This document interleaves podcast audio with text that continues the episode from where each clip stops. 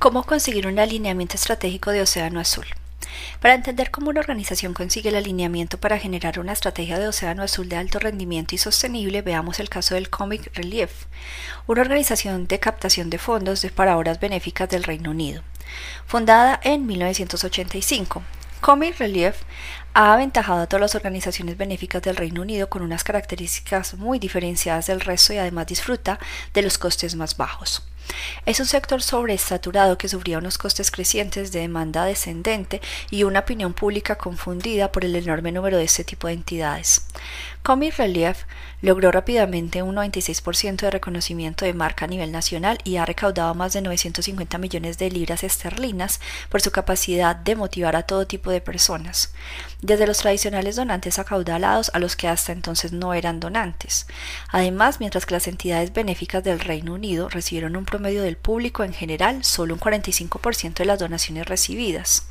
El resto proviene de subvenciones públicas y donaciones de empresas. Comic Relief ha captado directamente del público el 100% de las donaciones que recibe y además sin invertir en campañas de publicidad ni en peticiones por correo. Actualmente, después de 30 años de actividad, todavía no hay imitadores con credibilidad en el Océano Azul que creó. Veamos a continuación cómo logró este alto rendimiento continuado a través de alineamiento. Los clientes de Comic Relief son donantes a los que hay que atraer con una propuesta de valor convincente. Su propuesta de beneficio tiene que ver con el modelo de negocio que construyó para maximizar su beneficio, que viene determinado por el excedente de los ingresos sobre los costes y que va a parar en última instancia a obras benéficas. Su propuesta de personas está asociada a las motivaciones y los incentivos positivos dirigidos a los empleados, a la red de voluntarios captadores de fondos, a las empresas y a las personas famosas. Veamos cuáles son las diferencias que hay entre las propuestas de valor, beneficio y personas de Comi Relief y las de otras instituciones benéficas del Reino Unido. Cuando revisemos las primeras observaremos que cuando las tres propuestas estratégicas están alineadas alrededor de la diferenciación y el bajo coste, los factores claves de una de las propuestas suelen apoyar y reforzar a las otras dos propuestas, creando así un ciclo positivo fuerte. Por ejemplo, las organizaciones pueden potenciar una propuesta de valor convincente a fin de fortalecer sus propuestas de beneficio y de personas o bien contribuir una potente propuesta de personas que crea una sólida propuesta de valor, la cual refuerza a su vez la propuesta de beneficio. Todo ello hace que la imitación sea mucho más difícil. Veamos a continuación cómo funcionan las propuestas de valor, beneficio y personas de Comi Relief. La propuesta de valor las instituciones de beneficencia tradicionales que existen en el Reino Unido utilizan imágenes tristes o sórdidas en sus compañías publicitarias a fin de fomentar sentimientos negativos de culpa y compasión que provoquen donaciones. Su propósito es conseguir grandes donaciones de donantes mayores, cultos y con altos niveles de ingresos a través de campañas publicitarias y solicitudes por correo que se efectúan con carácter anual. En cambio, Comi Relief ha eliminado los sentimientos de culpa y compasión. Utiliza un concepto de la captación de fondos totalmente nuevo y avanzado. Día de la nariz roja, una combinación de actuaciones de voluntarios que hacen payasadas y un maratón televisivo repleto de conocidas estrellas de la noche de la nariz roja para recaudar fondos. Olvídese de la compasión, todo es cuestión de hacer algo divertido a cambio de dinero con el objetivo de cambiar el mundo. Los donantes de Comic Relief no tienen que extender cheques por grandes sumas. Participar es fácil, barato y divertido. La gente puede contribuir mediante la compra de una pequeña nariz roja de plástico que cuesta una libra esterlina que se vende por todas partes y no puede evitar que esbocemos una sonrisa. Hasta hoy se han comprado más de 66 millones de narices rojas. Todo el mundo las lleva. La gente también puede efectuar donaciones patrocinando las payasadas de familiares, amigos, vecinos o colegas, o sea, dando dinero a cambio de carcajadas. Por ejemplo, unos cuantos amigos y colegas patrocinaron la actuación de un agente de viajes londinense con fama de parlanchín que tenía que permanecer en silencio durante 24 horas. Donaron más de 500 libras en concepto de patrocinio mientras se lo pasaban en grande, observando los esfuerzos del charlatán por mantenerse callado. La utilización singular de la recaudación de fondos de la comunidad por parte del Comi Relief no solo potencia la tendencia natural de la gente por la diversión, también es algo personal.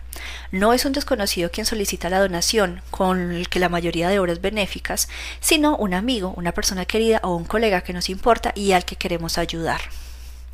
A diferencia de las instituciones benéficas tradicionales, Comi Relief aprecia y valora hasta la donación más insignificante. Por ejemplo, durante la misión del Rosnov Night se comentó que la generosa donación de, de 1,90 libras que hizo una niña, todo el dinero que tenía, serviría para alimentar a siete niños africanos.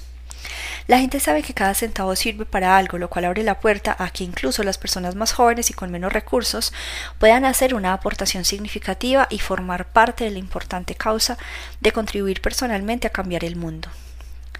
Mientras que las instituciones tradicionales solicitan el dinero durante todo el año y todos los años a una base de datos regular de partidarios, Comi Relief se concentra en la creación de esta experiencia única una vez cada dos años para no ser pesados y evitar caer en el aburrimiento. En lugar de experimentar el cansancio del donante, como sucede con las peticiones continuas de las demás organizaciones benéficas, la gente espera con impaciencia el próximo Red Nose Day, que prácticamente se ha convertido en día fiesta nacional en el Reino Unido. Por último, Comi Relief dona el 100% de los fondos recaudados con su promesa de la libra esterlina de oro de que no gasta ni un penique de dinero recaudado para cubrir sus gastos generales o sus costes de explotaciones, tal como hacen la mayoría de las demás instituciones benéficas. Esta transparencia es tranquilizadora para aquellas personas que a menudo se preguntan qué porcentaje de los fondos recaudados irán para, a parar realmente a los verdaderos necesitados. El resultado es una propuesta de valor que no solo es divertida, apasionante y clara, sino que también permite a los donantes marcar una gran diferencia con un pequeño donativo. En otras palabras, se trata de una propuesta diferenciada y de bajo coste que todo se puede permitir, desde los más jóvenes a los más mayores y desde personas con pocos recursos a individuos acaudalados. La propuesta de beneficio. ¿Cómo es posible que Comi Relief recaude unas sumas de dinero tan importantes, cubra sus gastos operacionales y mantenga a la vez su promesa de libra esterlina de oro? pues lo ha logrado a través de complementar su convincente y atractiva propuesta de valor con una propuesta de beneficio imbatible, que consigue simultáneamente una estructura de costes bajos y una generación de ingresos de una forma diferenciada. Las instituciones benéficas tradicionales utilizan una diversidad de métodos para captar fondos de diferentes fuentes, como propuestas de subvenciones solicitadas a la administración pública, corporaciones y fundaciones. Celebración de fiestas de gala a los que asisten personas influyentes con altos ingresos y representantes de las corporaciones, peticiones directas a través de correo o telemarketing y tiendas de artículos de segunda mano cuyos ingresos se dedican a la beneficencia. Casi todas estas actividades conllevan unos elevados gastos generales en las partidas del personal, gestión y administración, a los que habría que añadir posibles gastos de alquiler y compra de locales. En cambio, Comi Relief ha eliminado todas estas cosas. No invierte tiempo y dinero en costosas fiestas de gala de recaudación de fondos, no solicita subvenciones a las administraciones públicas y las fundaciones y tiendas de artículos de segunda mano.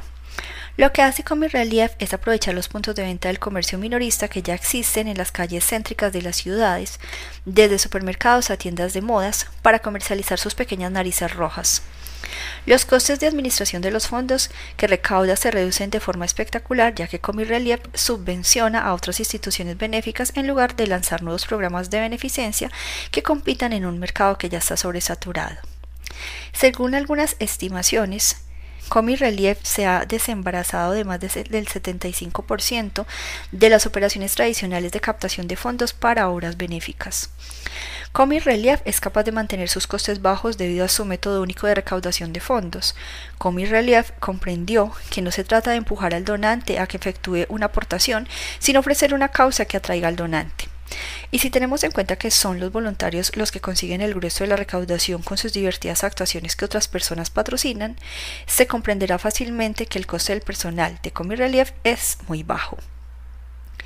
En el caso de las entidades tradicionales, la recaudación de fondos de la comunidad es totalmente infrecuente y aleatoria, mientras que Comi Relief se concentra en la recaudación del dinero de la comunidad el día de la nariz roja, que es el canal predominante y sistemático a través del cual se reciben las aportaciones.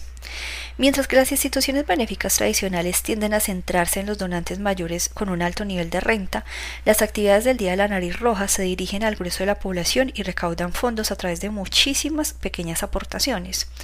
La gente normal y corriente hace cosas extraordinarias el Día de la Nariz Roja y recauda enormes sumas de dinero a través de un gran número de pequeñas contribuciones. Además, La Noche de la Nariz Roja, el maratón televisivo cómico repleto de estrellas que hacen reír a la gente para recaudar dinero con destino a obras benéficas, no cuesta ni un penique. Todo el mundo presta sus servicios gratuitamente, la cadena, el estudio, las estrellas. A diferencia de las instituciones tradicionales que se embarcan en costosas actividades de marketing para poder sobresalir en un mercado tan saturado. Comi Relief evita los grandes gastos publicitarios gracias a la amplia atención que recibe de los medios de comunicación y a la publicidad boca a oreja que genera todo el alboroto del día de la nariz roja. Para ayudar a Comi Relief a cumplir promesas de la libra esterlina de oro, los socios corporativos cubren sus costes de explotación con dinero o en especie.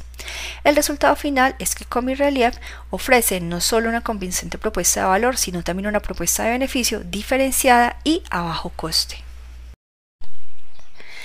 La propuesta de personas. Todos los que participan en Comi Relief ganan, no solo los que ayudan. Con un reducido número de empleados motivados por su propuesta de valor, la propuesta de personas de Comi Relief se focaliza en motivar a captores de fondos voluntarios, patrocinadores corporativos y personajes populares, cuya participación es necesaria para que las propuestas de valor y de beneficio sean sostenibles. Con este fin, Comi Relief comienza con la creación de una plataforma válida, el Día de la Nariz Roja, para que todos se vuelvan un poco locos y pasen un tiempo de voluntariado un tanto estrambótico, con el objetivo de recaudar dinero. Comic Relief facilita mucho la participación. En su sitio web ofrece todo tipo de ideas estrafalarias para estimular la imaginación y consejos sobre cómo conseguir el patrimonio de las personas a las que se conoce. Al tomar parte en la función y convertirse en actores que recaudan fondos para obras benéficas, los voluntarios se ganan el respeto de familiares, amigos y colegas, a la vez que se enorgullecen de ser parte visible de un grupo que trabaja por un mundo mejor. Cuando se ofrece a la gente la oportunidad de participar activamente en la captación de fondos como actores de números cómicos, ya no son solo unas personas que se divierten, sino que forman parte de una causa más importante con su contribución personal a la mejora del mundo. Los voluntarios de Comic Relief son los actores recaudadores de fondos que forman parte de un evento de todo un día en el que todos ponen su grano de arena para cambiar el mundo de forma positiva a la vez que se lo pasan la mar de bien. Todo eso se consigue a la vez que se preserva el curso más valioso de los voluntarios, su tiempo. Participar en Comic Relief no exige tanto tiempo como podría pensarse, ya que solo se tiene que hacer tonterías una vez cada dos años. De esta forma, Comic Relief crea una propuesta de personas convincente y de bajo coste que incentiva a gente de todo el país a ofrecerse voluntario y a captar fondos en nombre de Comic Relief. En cambio, el voluntariado y las organizaciones benéficas tradicionales puede ser una auténtica lata y las personas tienen muchas veces la sensación de que no manifiestan, de que se están sacrificando para ayudar a los necesitados. La propuesta de personas diferenciada y de bajo coste de Comic Relief se extiende también a las personas famosas y a las corporaciones colaboradoras. En este caso, además de los beneficios que obtienen los ciudadanos normales y corrientes por hacer de voluntarios, las corporaciones patrocinadoras y las celebridades colaboradoras reciben una enorme publicidad gratuita en todo el Reino Unido.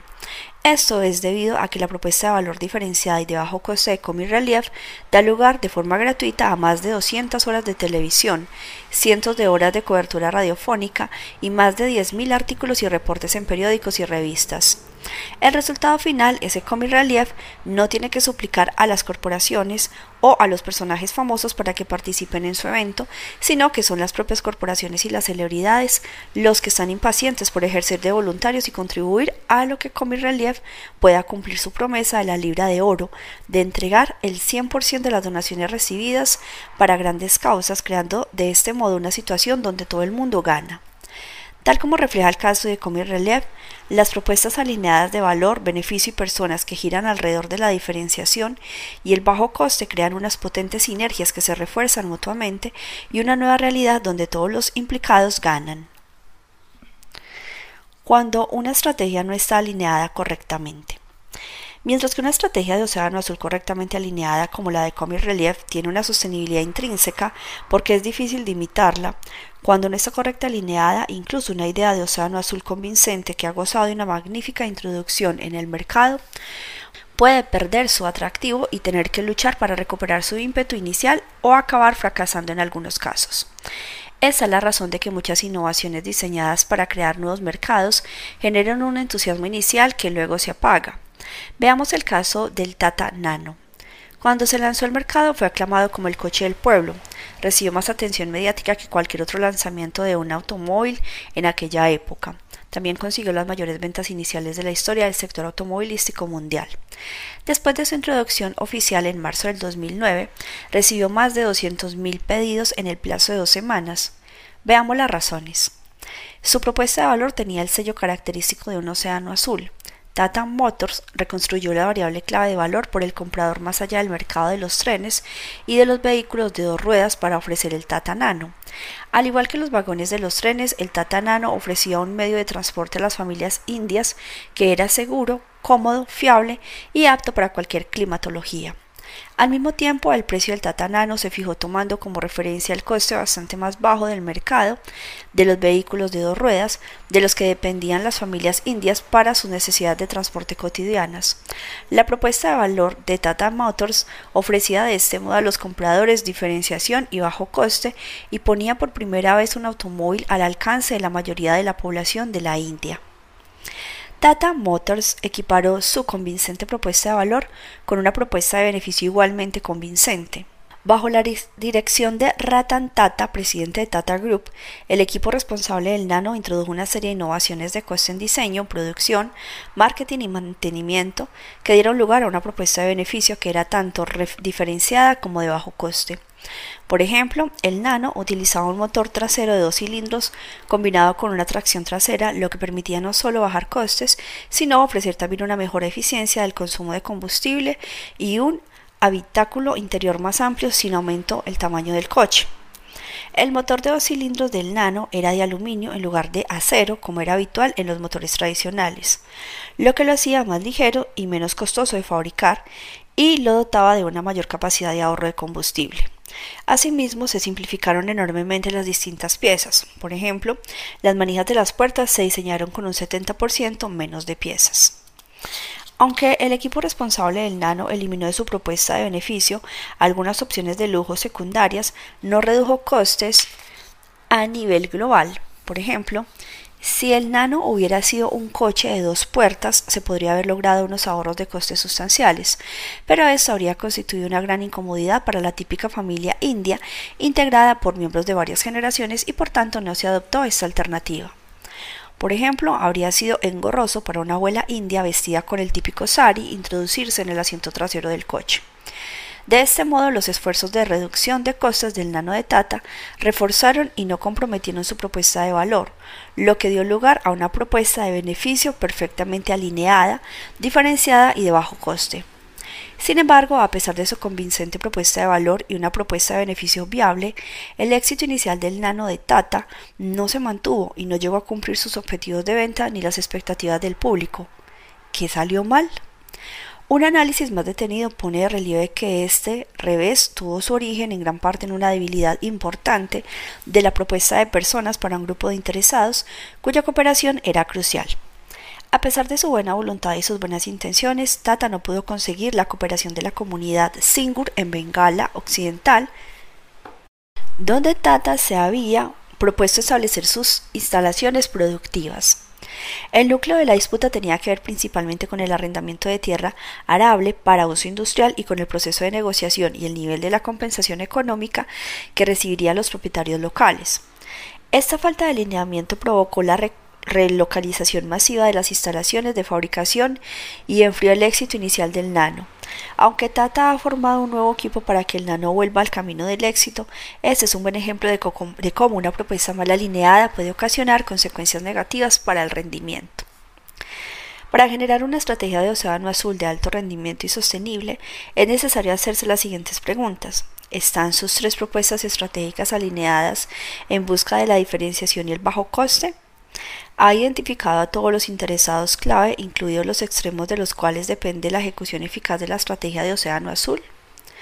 Ha desarrollado propuestas de personas convincentes para cada uno de ellos a fin de asegurarse de que están motivados y de que apoyan la ejecución de una nueva idea. Poner todo en común. Los ejemplos de Napster y iTunes de Apple En el sector de la música digital nos permiten poner todo en común, dos movimientos estratégicos que buscan la creación y conquista de un espacio de mercado sin competencia en el campo de la música digital. Napster tenía la ventaja clara de ser la primera, registró a más de 80 mil 80 millones de usuarios y en general su propuesta de valor fue muy bien aceptada. Sin embargo, en la última instancia su estrategia fracasó. En cambio, iTunes logró un éxito sostenible y dominó y expansionó el océano azul de la música digital. Lo que separa básicamente los resultados de estos dos movimientos estratégicos es el alineamiento. Al carecer de una visión integral de la estrategia, el equipo de Napster no alineó la propuesta de personas externas para que sus socios apoyaran el valor convincente que estaba liberando. Cuando las compañías de discos abordaron a Napster para negociar un modelo de comportamiento de los ingresos procedentes de las descargas de música que fuera beneficioso para las dos partes, Napster se opuso. El entusiasmo provocado por su espectacular crecimiento impidió a Napster valorar que necesitaba una propuesta de personas externas que ofrecieran diferenciación y bajo coste a sus socios claves, las casas de discos. En lugar de intentar diseñar una propuesta de persona atractiva y convincente que permitiera llegar a un acuerdo en ambas partes ganaran, Naster adoptó una actitud beligerante y declaró que seguiría adelante con el apoyo sin el apoyo de las casas de discos. El resto es historia. Napster se vio obligada a cerrar sus puertas debido a que sus infracciones de los derechos de autor lo que le impidió desarrollar una propuesta de beneficio que pudiera sacar provecho de su inmensa base de usuarios. Como carecía de alineamiento estratégico, el éxito de Napster tuvo una vida muy corta. En cambio, Apple creó un conjunto de propuestas estratégicas totalmente desarrolladas y perfectamente alineadas. Su atractiva y convincente propuesta de valor para los compradores se complementó con una atractiva y convincente propuesta de personas para sus socios externos, las principales compañías musicales, lo que permitió a Apple obtener el apoyo de las cinco compañías de música más importantes, BMG, EMI Group, Sony, Universal Music Group y Warner Brothers Records. Con iTunes, las compañías reciben el 70% del precio de adquisición de cada canción descargada, lo cual es una propuesta ganadora tanto para Apple como para sus socios de negocio. Y como iTunes de Apple también ha empujado las ventas de iPod, resulta que iTunes ha multiplicado la propuesta de beneficios de la compañía, creando un ciclo de refuerzo mutuo del beneficio entre las dos plataformas. El resultado, el alineamiento de las propuestas de valor, beneficio y personas de iTunes ha iniciado una nueva era de la música que ha permitido a Apple crear, conquistar y dominar un nuevo espacio de mercado en el sector de la música digital. ¿Entiende usted la estrategia desde una perspectiva integral? Ha desarrollado y alineado su nueva estrategia las tres propuestas estratégicas a fin de tener un éxito continuado? El éxito permanente de la estrategia de su compañía depende de ello. Esto nos lleva al análisis del último principio, de la estrategia del Océano Azul, donde nos ocuparemos del importante tema de las renovaciones del Océano Azul a lo largo del tiempo. Capítulo 10. Renovar los océanos azules. La creación de océanos azules no es un logro puntual, estático, sino un proceso dinámico. En cuanto una compañía crea un océano azul y se comienza a conocer las extraordinarias consecuencias que tiene para el rendimiento de la compañía, más pronto más tarde aparecerán imitadores en el horizonte. Las preguntas son, ¿cuánto tardan en aparecer? ¿Hasta qué punto es fácil o difícil imitar una estrategia de océano azul? En otras palabras, ¿cuáles son las barreras a la imitación? A medida que la compañía y sus primeros imitadores tienen éxito y amplían el océano azul, más y más compañías se van incorporando y al final el océano azul se tiñe de rojo. Esto da lugar a otra pregunta. ¿Cuándo debería disponerse una compañía a crear otro océano azul para renovar su negocio o su cartera de negocios? En este capítulo nos ocuparemos de la imitación y de la renovación de la estrategia de Océano Azul. El conocimiento y la comprensión del proceso de renovación son clave para garantizar que la creación de océanos azules no es un acontecimiento único, sino que la organización puede institucionalizarlo como proceso repetible a lo largo del tiempo. Barreras a la imitación.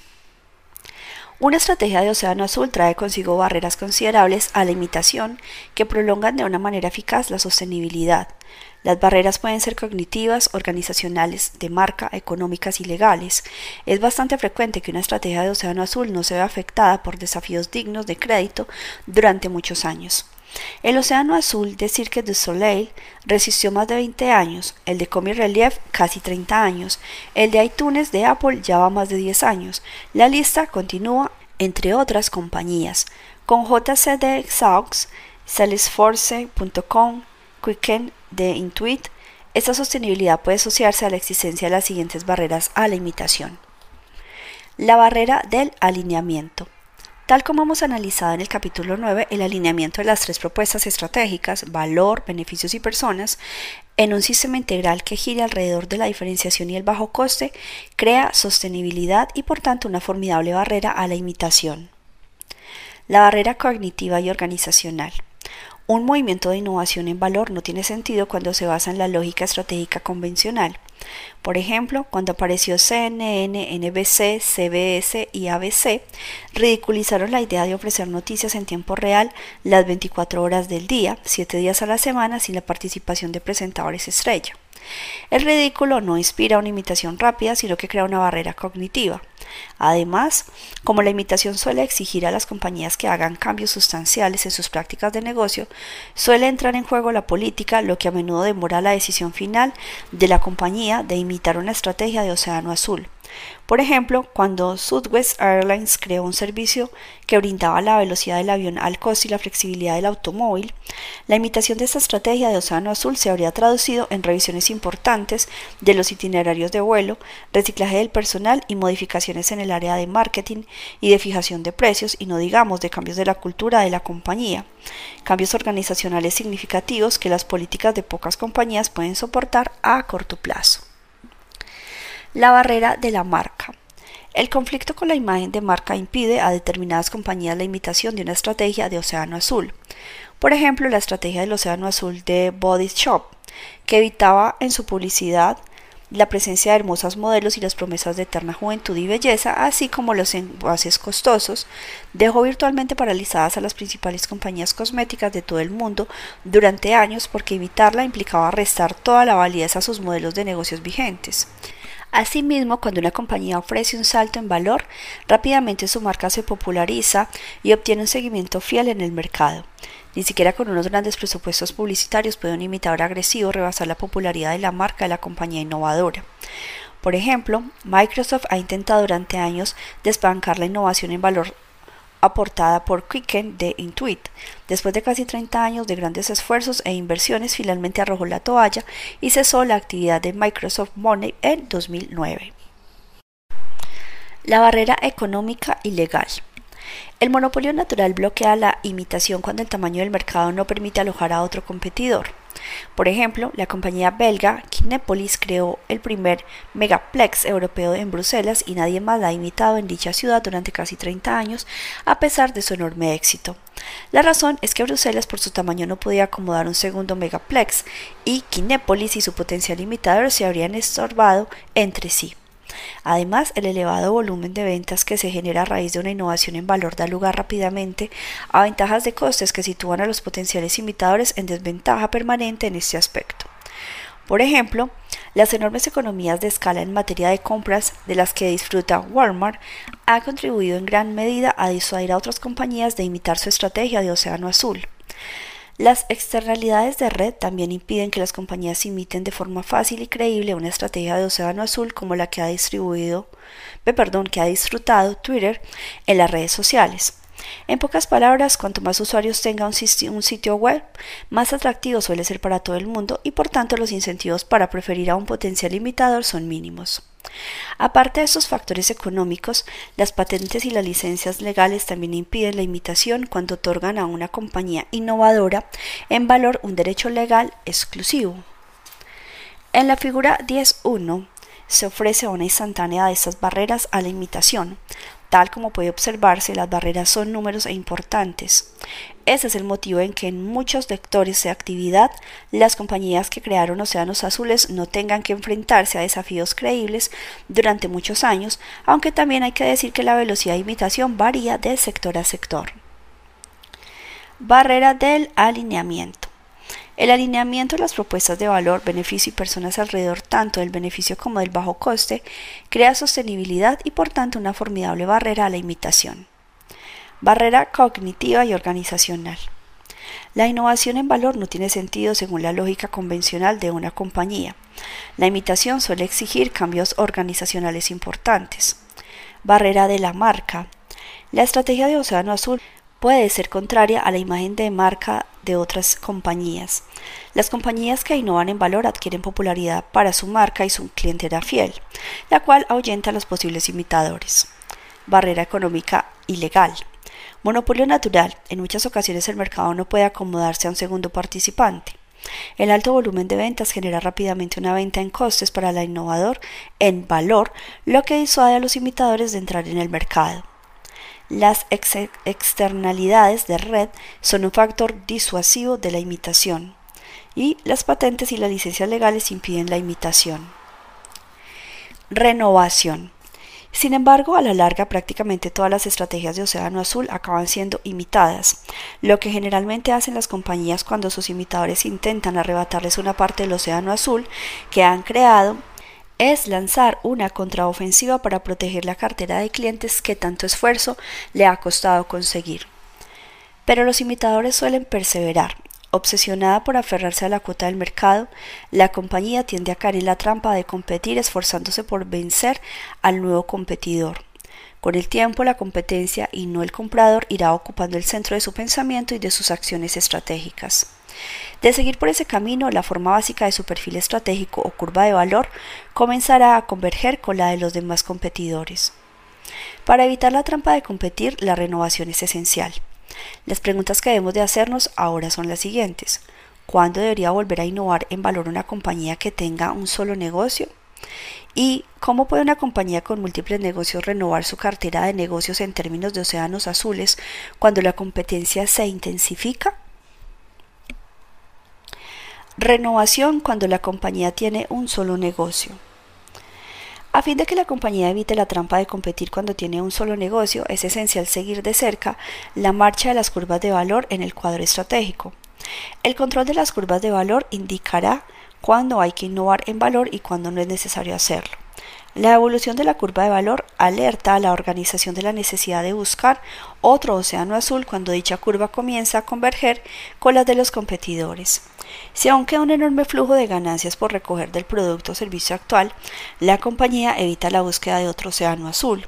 Cuando la curva de valor de la compañía todavía presenta focalización, divergencia y un mensaje convincente, debería resistir la tentación de innovar nuevamente en valor y en cambio debería centrarse en alargar, ampliar y profundizar su corriente de ingresos a través de mejoras operacionales y expansiones territoriales con el fin de lograr las máximas economías de escala y la máxima cobertura de mercado.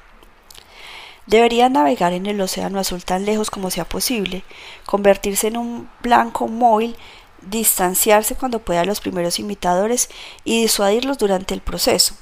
El propósito es dominar el océano azul y mantener a raya a los imitadores durante el mayor tiempo posible. Cuando se intensifica la rivalidad y la oferta total supera la demanda total, comienza la competencia encarnizada y el océano acabará tiñéndose de rojo. A medida que las curvas de valor de los competidores convengan con la curva de valor de la compañía, la organización debería iniciar el intento de conseguir otra innovación en valor para crear un nuevo océano azul. Por consiguiente, si la curva de valor de una compañía y las curvas de sus competidores se trazan, y revisan periódicamente en el cuadro estratégico, la compañía será capaz de visualizar en cada momento el grado de imitación y por tanto el grado de convergencia con las curvas de valor de sus competidores, así como en qué grado el océano azul se está tiñendo de rojo. Por ejemplo, The Body Shop dominó durante más de una década el océano azul que había creado. Sin embargo, la compañía se encuentra actualmente en medio de un ensangrentado océano rojo y con un rendimiento en vía descendente. No trató de conseguir otra innovación en valor cuando las curvas de valor de los competidores convergieron con la suya. En cambio, Yellow Tile ha dominado también durante más de una década el océano azul que había creado y desde entonces se ha expandido con éxito por todo el mundo. Logró que la competencia fuera irrelevante y como consecuencia ha disfrutado de un crecimiento fuerte y rentable. Sin embargo, numerosos competidores se han lanzado a las aguas azules del nuevo espacio del mercado. La prueba de fuego para el crecimiento rentable a largo plazo de Casella Wayne será su capacidad para innovar en valor de nuevo antes que sus competidores que sean capaces de competir con agresividad y con credibilidad y las curvas de valor converjan. Un buen ejemplo que ilustra este proceso dinámico de renovación es salesforce.com. Esta compañía realizó con éxito una serie de movimientos estratégicos para renovar su océano azul en el sector de gestión de relaciones con los clientes, CRM, en el ámbito de B2B. Desde su movimiento estratégico inicial a principios del presente siglo, Salesforce.com ha mantenido un liderazgo de mercado sin oposición en el Océano Azul de automatización de la CRM, a petición del cliente que creó hace casi 15 años. Este dominio es impresionante sobre todo si pensamos que opera en un sector que se mueve con rapidez como es el de la alta tecnología. Aunque numerosos competidores, tanto grandes compañías consolidadas con muchos recursos como otras recién llegadas, han tratado de desbancarla a lo largo de los años, Salesforce.com ha conseguido distanciarse repetidamente del pelotón cuando las curvas de valor de las demás compañías comenzaban a converger con la suya. De este modo ha evitado con éxito la trampa de competir y ha conseguido mantenerse en el océano azul. Salesforce.com redefinió en 2001 el sector tradicional del software de CRM cuando tornó en prácticamente irrelevante el tradicional software empaquetado. Desapareció la necesidad de tener un software caro, una instalación complicada que consumía mucho tiempo a la empresa cliente y las dificultades y riesgos de utilización, así como la necesidad permanente de un mantenimiento y unas actualizaciones costosas. En cambio, Salesforce Ofrecía a las empresas usuarias soluciones CRM en el sitio web que se focalizaban en funcionalidades esenciales, utilización instantánea bajo su suscripción y un elevado grado de fiabilidad y usabilidad con acceso desde cualquier parte a un coste que era una pequeña parte del coste del software tradicional. De este modo, Salesforce.com creó un océano azul de demanda totalmente nueva que captó a pequeñas y medianas empresas que habían sido no clientes efectivos del sector.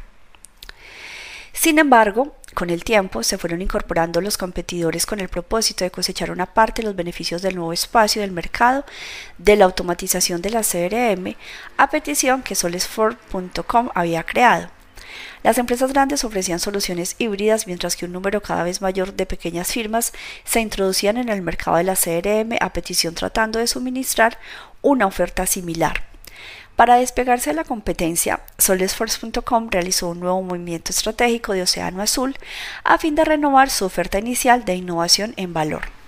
Con el lanzamiento de Force.com, un desarrollo con base en la nube para la creación de aplicaciones adicionales y App Exchange, un mercado de aplicaciones con la base en la web, Salesforce.com ofrecía a los clientes corporativos toda una gama de programas a medida a petición, a la vez que seguía reteniendo la simplicidad, comodidad, fiabilidad y bajo riesgo de su oferta original, y conseguía de este modo tanto diferenciación como bajo coste. A fin de desalentar las invitaciones y profundizar aún más en su océano azul, que los competidores según observando, seguían observando detenidamente, Salesforce.com fue un paso más allá y amplió su curva de valor con el lanzamiento de Chatter, un servicio de red social privada que permitía a los trabajadores de una misma compañía enviar, recibir y seguir las actualizaciones de información en tiempo real, mejorando así el grado de colaboración y resolviendo los problemas de fragmentación que atormentaron la implementación y utilización de los sistemas tradicionales de la CRM. De esta forma, Salesforce.com ha sido capaz no solo de mantener la brecha entre su curva de valor y las de los demás a lo largo de los años, sino que también ha seguido ampliando las dimensiones de los océanos azules. Las grandes corporaciones, al igual que las pequeñas y medianas empresas, están ahora también ilusionadas con la utilización de aplicaciones de CRM en la web, gracias a sus movimientos sucesivos de innovación en valor. Renovación cuando la compañía tiene múltiples negocios. Mientras que la cuestión de la renovación para las compañías con una sola oferta de negocio o producto puede estudiarse, tal vez como se ha descrito, mediante el trazado de una curva de valor frente a los de los competidores en el cuadro estratégico a lo largo del tiempo, para las compañías que tienen una cartera compuesta por diversas ofertas de negocio se necesita una herramienta complementaria, ya que los ejecutivos responsables de la estrategia corporativa deberían controlar y planificar la renovación de sus carteras de negocios desde una perspectiva corporativa. Una extensión dinámica del mapa pionero, emigrante, colono, o sea, PEC, que se expuso en el capítulo 4, sirve perfectamente a este propósito. Puede utilizarse para representar visualmente en un solo cuadro las ofertas de la cartera de negocio de una corporación a lo largo del tiempo. Cuando se representa en el mapa dinámico la cartera de negocio corporativa como pioneros, emigrantes y colonos, los ejecutivos pueden apreciar de un solo vistazo dónde se encuentra el centro de gravedad de su cartera de negocios actual, cómo ha evolucionado con los años y cuándo hay necesidad de crear un nuevo océano azul para renovar el portafolio. Tal como se ha explicado en el capítulo 4, los, los colonos son negocios imitadores, los emigrantes representan mejoras en el valor y los pioneros son innovadores en valor de una compañía. Mientras los colonos son los que hoy generan liquidez y suelen tener un potencial de crecimiento marginal, los pioneros tienen un alto potencial de crecimiento pero suelen consumir liquidez al principio a medida que se expansionan.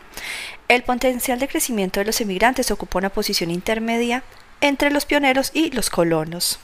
Por tanto, para maximizar las perspectivas de crecimiento, el portafolio cartera de negocio de una compañía en un momento dado debería mostrar un equilibrio sano entre pioneros por sus perspectivas de crecimiento y emigrantes y colonos por su generación de liquidez. Sin embargo, con el tiempo los pioneros de hoy se convertirán en emigrantes y finalmente en colonos, a medida que se inicie y se vaya intensificando la imitación. Para mantener un crecimiento sólido y rentable, los ejecutivos tienen que asegurarse de que a medida que los pioneros actuales se vayan convirtiendo en emigrantes, la compañía está preparada para lanzar un nuevo océano azul, ya sea regenerando un negocio existente o bien a través de un nuevo producto o servicio. Veamos a este respecto el caso de Apple Inc. En la figura 10.2 se representa la cartera de negocios de Apple sobre el mapa dinámico PEC. Una serie de movimientos estratégicos de Océano Azul llevaron a Apple a ser considerada la compañía más admirada y valiosa de América durante una década. Los iMac, iPod, iTunes, Store, iPhone, eh, iPad fueron creados por distintas unidades de negocio que atendían a diferentes sectores, pero que compartían un enfoque estratégico común, la reconstrucción de los mercados existentes y la creación de una nueva demanda. Aunque estos movimientos estratégicos fueron planificados y ejecutados por unidades de negocio individuales, fue Apple Inc. lo que planificó y dirigió su cartera de negocios a nivel corporativo. En la figura 10.2 está la cartera de negocios de Apple en el mapa dinámico PEC. El tamaño de los círculos dice que representa de forma aproximada los ingresos relativos de los principales negocios de Apple. Aquí sería entonces en cuanto a pioneros iPad y iPhone. Mm, en el 2014. La tienda Apple no se representa, aunque es considerada un océano azul en el sector del comercio minorista, ya que sus ventas están reflejadas en todos los productos existentes. Tal como puede apreciarse en la figura 10.2, Apple ha mantenido un crecimiento elevado y rentable a través de un equilibrio eficaz entre pioneros, emigrantes y colonos a lo largo del tiempo. A partir del momento en que los pioneros perdieron dicho estatus, esto se consiguió con el lanzamiento de nuevos negocios de Océano Azul, a medida que los anteriores pioneros comenzaron a ser imitados. Cuando se observa el portafolio de Apple a lo largo de los años, se observa como un crecimiento rentable levantó el vuelo por primera vez en 1988, cuando simplificó de forma espectacular su gama de productos Macintosh y lanzó un producto que innovaba el valor como el iMac. El primer ordenador de mesa de colores vivos y de fácil utilización que facilitó por primera vez la conexión a Internet. El iMac consiguió literalmente que la gente sonriera e introdujera la moda y la estética en el campo de los ordenadores. Mientras el iMac transformaba la división Macintosh de Apple en un importante emigrante, Apple siguió rápidamente con el lanzamiento del iPod que revolucionó el mercado de la música digital, creando un océano azul sin oposición que se reforzó con el lanzamiento de iTunes Music Store dos años después. Cuando el iPod fue finalmente imitado y pasó al estatus de emigrante, Apple amplió su gama de, de productos con el lanzamiento del iPhone. Apple siguió lanzando nuevos océanos azules a lo largo de los años siguientes, entre ellos su tienda App y el iPad a fin de asegurar el siguiente grueso de su crecimiento a nivel corporativo, cuando los competidores comenzaron a traspasar los límites de los océanos azules que habían creado sus unidades de negocio individuales. Tal como también deja perfectamente el mapa dinámico PEC, Apple no navega solamente por océanos azules, como tampoco debería ser esta la realidad de cualquier portafolio corporativo. Las compañías que tienen una cartera de negocios diversos como Apple, General Electric, Johnson Johnson o Protect Gamble siempre tendrán que navegar en océanos azules y en océanos rojos en un momento dado y tener éxito en ambos océanos a nivel corporativo. Esto significa que el conocimiento y la aplicación de los principios de la estrategia del océano rojo también son necesarios. Por ejemplo, cuando el iPod de Apple comenzó a ser imitado, Apple lanzó rápidamente al mercado una gama de variedades de iPod a diferentes precios con el fin de contrarrestar a la competencia. Ello sirvió no solo para mantener a raya la invasión de los competidores, sino también para ampliar el océano que había creado, lo que permitió a Apple y no a los imitadores hacerse con la parte del león del beneficio y del crecimiento de este nuevo espacio de mercado. Cuando el océano azul de iPod se saturó con más imitadores, Apple había creado otro océano azul con la introducción de el iPhone. De este modo, Apple ha gestionado eficazmente su portafolio corporativo y ha obtenido un crecimiento firme y rentable. Su desafío de ahora en adelante será seguir renovando su cartera de negocios a medida que los pioneros actuales se vayan transformando en emigrantes y colonos y de ese modo mantener un equilibrio sano entre el beneficio de hoy y el crecimiento de mañana. Este es el desafío concreto al que se ha estado enfrentando Microsoft durante varios años. A pesar de mostrar un crecimiento relativamente sólido, Microsoft no ha sabido mantener un equilibrio sano entre pioneros, emigrantes y colonos. Aunque ha demostrado que sabe competir y obtener ganancias en los negocios de colonos, Microsoft no ha lanzado nuevos pioneros, ya sea un motor de búsqueda como Google, una red social como Facebook, una consola para videojuegos como Wii o servicios web populares como Twitter, pero renovar su para renovar su portafolio corporativo. Su fuerte dependencia en los negocios de colonos como Office y Windows ha penalizado seriamente a Microsoft, dejando aparte el beneficio económico, la cotización de su acción ha mantenido un nivel gris durante toda una década y aún más revelador es el hecho de que ha perdido gran parte de su atractivo para atraer a personal de talento. Para que Microsoft salga de su depresión, tiene que enfocar sus esfuerzos hacia la creación de una cartera de negocios más equilibrada, donde no solo compitan océanos rojos, sino también crea océanos azules que renueven, amplíen y construyan su valor de marca. Los ocho principios de la estrategia de océano azul propuestos en este libro deberían servir de indicadores básicos para todas las compañías que estén pensando en su futuro estratégico si es que aspiran al liderazgo en este mundo de los negocios cada vez más sobresaturado. Esto no quiere decir que las compañías dejen de competir súbitamente o que la competencia desaparezca del golpe. Al contrario, la competencia estará más presente y seguirá siendo un factor crítico de la realidad del mercado. Tal como se ha representado en el mapa dinámico PEC, las estrategias de Océano Rojo y de Océano Azul son perspectivas estratégicas complementarias donde cada una atiende a diferentes e importantes propósitos. Si tenemos en cuenta que los océanos azules y los océanos rojos siempre han coexistido, la realidad práctica exige que las compañías triunfen en ambos océanos y también dominen las estrategias apropiadas de cada océano.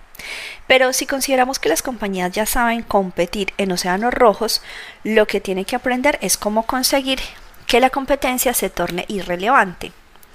El propósito de este libro es ayudar a equilibrar la balanza, a fin de que la formulación y la ejecución de la estrategia del Océano Azul puedan llegar a ser tan sistemáticas y procesables como competir en los océanos rojos de los espacios de mercado conocidos. Capítulo 11. Evitar las trampas de los océanos rojos. En la versión original de nuestro libro nos concentramos en la definición de lo que es una estrategia de océano azul y en la oferta de esquemas y herramientas analíticas que sirvieran para crear nuevos espacios de mercado que fueran relevantes desde el punto de vista comercial, tal como queda expresado por el cuadro estratégico. El esquema de las cuatro acciones, las seis vías, etc. Entonces creíamos haber alcanzado un nivel de expresión y claridad de la estrategia del Océano Azul que evitaría que surgieran malentendidos entre todos los que decidieran profundizar en el contenido del libro. Sin embargo, a lo largo de los años siguientes descubrimos que nuestros supuestos no eran del todo correctos. Los modelos mentales de la persona, cuyo origen se encuentra en la formación recibida y en sus conocimientos preexistentes, les llevaron con frecuencia a interpretar la estrategia del océano azul a través de viejas lentes conceptuales que, sin darse cuenta, les atrapaban en el océano rojo. En concreto, identificamos 10 trampas frecuentes de los océanos rojos que van en contra de la creación de océanos azules. Conocer y entender estas trampas de los océanos rojos es crítico ya que tienen importantes consecuencias en la práctica. Si cualquiera de estas trampas de los océanos rojos asoma la cabeza por su organización, aplástela. Todo tiene que estar en orden para crear océanos azules. La perspectiva es crucial para el éxito. Su forma de pensar está más arraigada de lo que imagina. Por tanto, finalizaremos esta edición ampliada con la exposición de las 10 trampas más frecuentes de los océanos rojos que mantienen a las organizaciones encerradas en el Océano Rojo cuando éstas intentan zarpar hacia aguas cristalinas. Para aprovechar al máximo las metodologías y herramientas de la estrategia del Océano Azul, tal como se emplea en la práctica, es esencial conocer y comprender los conceptos que sustentan y guían su aplicación apropiada. Primera trampa del Océano Rojo, la creencia de que la estrategia del Océano Azul es una estrategia orientada al cliente que está dirigida por el propio cliente. Una estrategia de Océano Azul adquiere ideas sobre la reconstrucción de las fronteras del mercado explorando a los que no son clientes y no examinando a los que ya lo son. Cuando las organizaciones suponen erróneamente que la estrategia del Océano Azul tiene que ver con ser dirigidos por los clientes, automáticamente centran su atención en lo que siempre la han centrado, los clientes actuales y cómo hacerlos más felices. Aunque una perspectiva de este tipo puede arrojar una cierta luz sobre las formas de mejorar el valor para los clientes actuales del sector, desde luego no es el camino que conduce a la creación de nueva demanda. Para crear nueva demanda, la organización debe dirigir su atención hacia lo que no son clientes y las razones por las que no quieren comprar en este sector. Los que no son clientes aportan una mayor información sobre los puntos débiles del sector y los puntos de intimidación que limitan el tamaño y las fronteras del sector. Esta es la razón de que para crear nueva demanda, el análisis y la comprensión de los tres niveles de los que no son clientes sean componentes esenciales de la estrategia del Océano Azul. En cambio, si el foco de atención se coloca sobre los clientes actuales, las organizaciones tienden a hacer más de lo mismo por menos, quedando así atascadas en el océano rojo independientemente de sus tentativas de crear océanos azules. Segunda trampa del océano rojo. La creencia de que para crear océanos azules hay que aventurarse más allá del negocio esencial de la compañía. Existe una percepción equivocada muy extendida de que para crear un océano azul y escaparse del rojo, las organizaciones deben de aventurarse en sectores que están fuera de su negocio esencial, lo cual parece que lógicamente multiplica el riesgo. Es cierto que unas pocas compañías actúan así. Virgin es un ejemplo clásico y hace unos cuantos años Apple se metamorfoseó de fabricantes de ordenadores a compañía gigante del productor electrónicos de consumo y de medios de comunicación. No obstante, estas son las excepciones que confirman la regla. Los océanos azules pueden crearse de la misma forma o mayor facilidad justo en medio de los negocios básicos que ya existen en la organización. Pensemos en el caso de Cachela Guinness con Yellow Tile en el sector vinícola, Nintendo con la Wii, Chrysler con el minivan, Apple con su iMac, Philips con alto en el sector de la iluminación profesional o incluso el Departamento de Policía de la ciudad de Nueva York con el movimiento estratégico de Océano Azul de Bratton en el sector policial. Todos proceden del interior, no del exterior, de los océanos rojos de sectores que ya existían, lo cual pone en cuestión la visión de que los nuevos mercados se encuentran en aguas lejanas. Los océanos azules están en las inmediaciones de todos los sectores. Comprender esto es clave. Cuando las compañías creen erróneamente que deben aventurarse más lejos de su negocio esencial con el fin de crear océanos azules o suelen asustarse por aventurarse más allá del océano rojo o por el contrario ponen su mirada en sectores muy lejanos que poco tienen que ver con su conocimiento, experiencia y competencia, lo cual dificulta hasta tal punto el éxito que los intentos fallidos los mantienen encerrados dentro de las fronteras del océano rojo. Tercera trampa del Océano Rojo, la idea errónea de que la estrategia del Océano Azul tiene que ver con las nuevas tecnologías. Un movimiento estratégico de Océano Azul no tiene que ver forzosamente con la innovación tecnológica per se. Pensemos en contra del Comic Relief, Yellowtail, JC House o Starbucks. Todas estas compañías llevaron a cabo movimientos estratégicos de Océano Azul que no estaban asociados a nuevas tecnologías punta. Incluso cuando hay una participación muy elevada de la tecnología, como era el caso de solesforce.com, Kiken de Intuit o iPhone de Apple, la razón por la que los compradores adoran esos productos o servicios de Océano Azul no se debe a la tecnología punta per se, sino a que estos productos o servicios hacen desaparecer prácticamente la tecnología de las mentes de los compradores. Los productos y servicios son tan simples fáciles de utilizar, agradables y productivos que los compradores se enamoran de ellos. Por tanto, la tecnología no es una característica definitoria. Se pueden crear océanos azules con tecnología o sin tecnología, sin embargo, cuando participa la tecnología, es clave que se la vincule al valor. Pregunta, ¿de qué modo ofrece su producto o servicio a un salto de productividad, simplicidad, facilidad de uso, comodidad, diversión y o respeto por el medio ambiente? Sin estos beneficios, a pesar de la tecnología de punta, no se podría abrir un océano azul de oportunidad comercial. La innovación en valor, no la innovación tecnológica, es la que libera nuevos mercados atractivos desde el punto de vista comercial. Cuando las compañías suponen erróneamente que la estrategia de Océano Azul se basa en las nuevas tecnologías, sus organizaciones suelen propiciar la búsqueda de productos o servicios que están demasiado lejos, son demasiado complicados o carecen del ecosistema complementario que es necesario para abrir un nuevo espacio de mercado. Cuarta trampa del océano rojo, la creencia de que para crear un océano azul se debe ser el primero en introducirse en el mercado. La estrategia de Océano Azul no tiene que ver con ser el primero en entrar en el mercado, sino que se trata de ser el primero en vincular correctamente la innovación al valor. Solo hay que echar un vistazo a Apple. El iMac no fue el primer ordenador personal, el iPod no fue el primer reproductor MP3, iTunes no fue la primera tienda de música digital y desde luego el iPhone no fue el primer smartphone, ni tampoco el iPad la primera tableta inteligente. Pero lo que sí todos hicieron con éxito fue asociar la innovación al valor. Es muy frecuente que las organizaciones que suponen erróneamente que la estrategia de Océano Azul tiene que ver con ser la primera en introducirse en el mercado tengan sus prioridades equivocadas. Sin darse cuenta, pone la velocidad por delante del valor. Aunque la velocidad es importante, solo con ella no se libera un océano azul. Los cementerios corporativos están llenos de compañías que se introdujeron en el mercado con productos y servicios innovadores que no estaban vinculados al valor. Para evitar esta trampa, las compañías tienen que tomar conciencia permanente de que aunque la velocidad puede ser importante, más importante aún es conectar la innovación al valor. Ninguna compañía debería descansar tranquila hasta que logre una innovación en valor. Quinta trampa del océano rojo, la idea errónea de que la estrategia del océano azul y la estrategia de diferenciación son sinónimas. En el marco de la estrategia competitiva tradicional, la diferenciación se consigue al ofrecer un valor superior a un coste más alto para la compañía y a un precio más elevado para los clientes. Tomemos el ejemplo de Mercedes-Benz. La diferenciación es una elección estratégica que refleja la disyuntiva entre el valor y el coste en una determinada estructura de mercado. En cambio, la estratégica del Océano Azul tiene que ver con el rompimiento de la disyuntiva entre el valor y el coste para abrir un nuevo espacio del mercado. Trata de buscar la diferenciación y el bajo coste de forma simultánea. Se diferencian Yellow Tile de Casella Win o el Día de la Nariz Roja de Comic Relief de otras compañías por tener un perfil estratégico diferente? Sí, pero también ofrece un producto o servicio de bajo coste.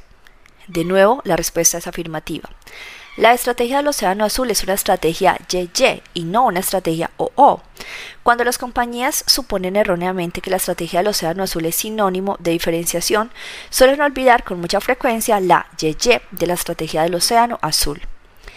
En su lugar, tienden a concentrarse en lo que hay que incrementar y crear para destacar y prestan escasa atención a lo que hay que reducir o eliminar para lograr simultáneamente un coste bajo. De este modo, las organizaciones se convierten sin querer o en competidores de calidad superior o bien participan en nichos de mercado diferenciados que hay en el espacio existente en el sector, en lugar de crear innovación en valor que torne a la competencia en irrelevante.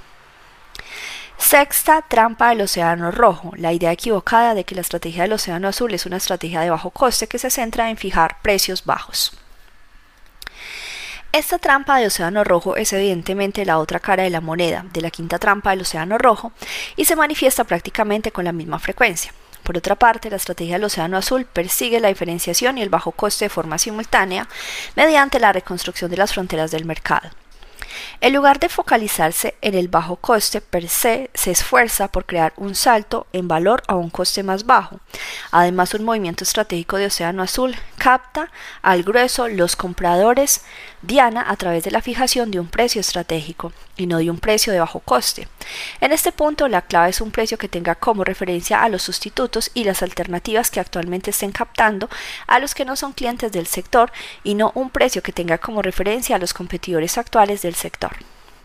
La fijación del precio estratégico no implica que el océano azul tenga que crearse en el ámbito de la gama baja del mercado, sino que puede crearse en el campo de la gama alta, como hicieron Cirque du Soleil, Sun, Starbucks o en el de la gama baja, como hicieron Southwest Airlines o Swatch, o en la gama media del mercado, Aunque los océanos azules se creen en el campo de la gama baja, como en el caso de Southwest Airlines o Swatch, compañías cuyos precios y estructuras de costes se encuentran entre los más bajos del sector aéreo y relojero, respectivamente, lo que hay que preguntarse es, ¿piensa usted en estas compañías solamente en términos de bajo coste? Si usted es como la mayoría de la gente, su respuesta será no. Cierto, sus costes son bajos y sus precios también, pero además destacan por su clara diferenciación a los ojos de los compradores. Southwestern Airlines sobresale por su amabilidad, rapidez, sensación de transporte terrestre durante el vuelo, mientras que los diseños modernos, originales y divertidos de Squash distinguen a la compañía y lo convierten en un referente de la moda. Es decir, ambas compañías son percibidas como diferenciadas y de bajo coste incluso en la gama baja del mercado.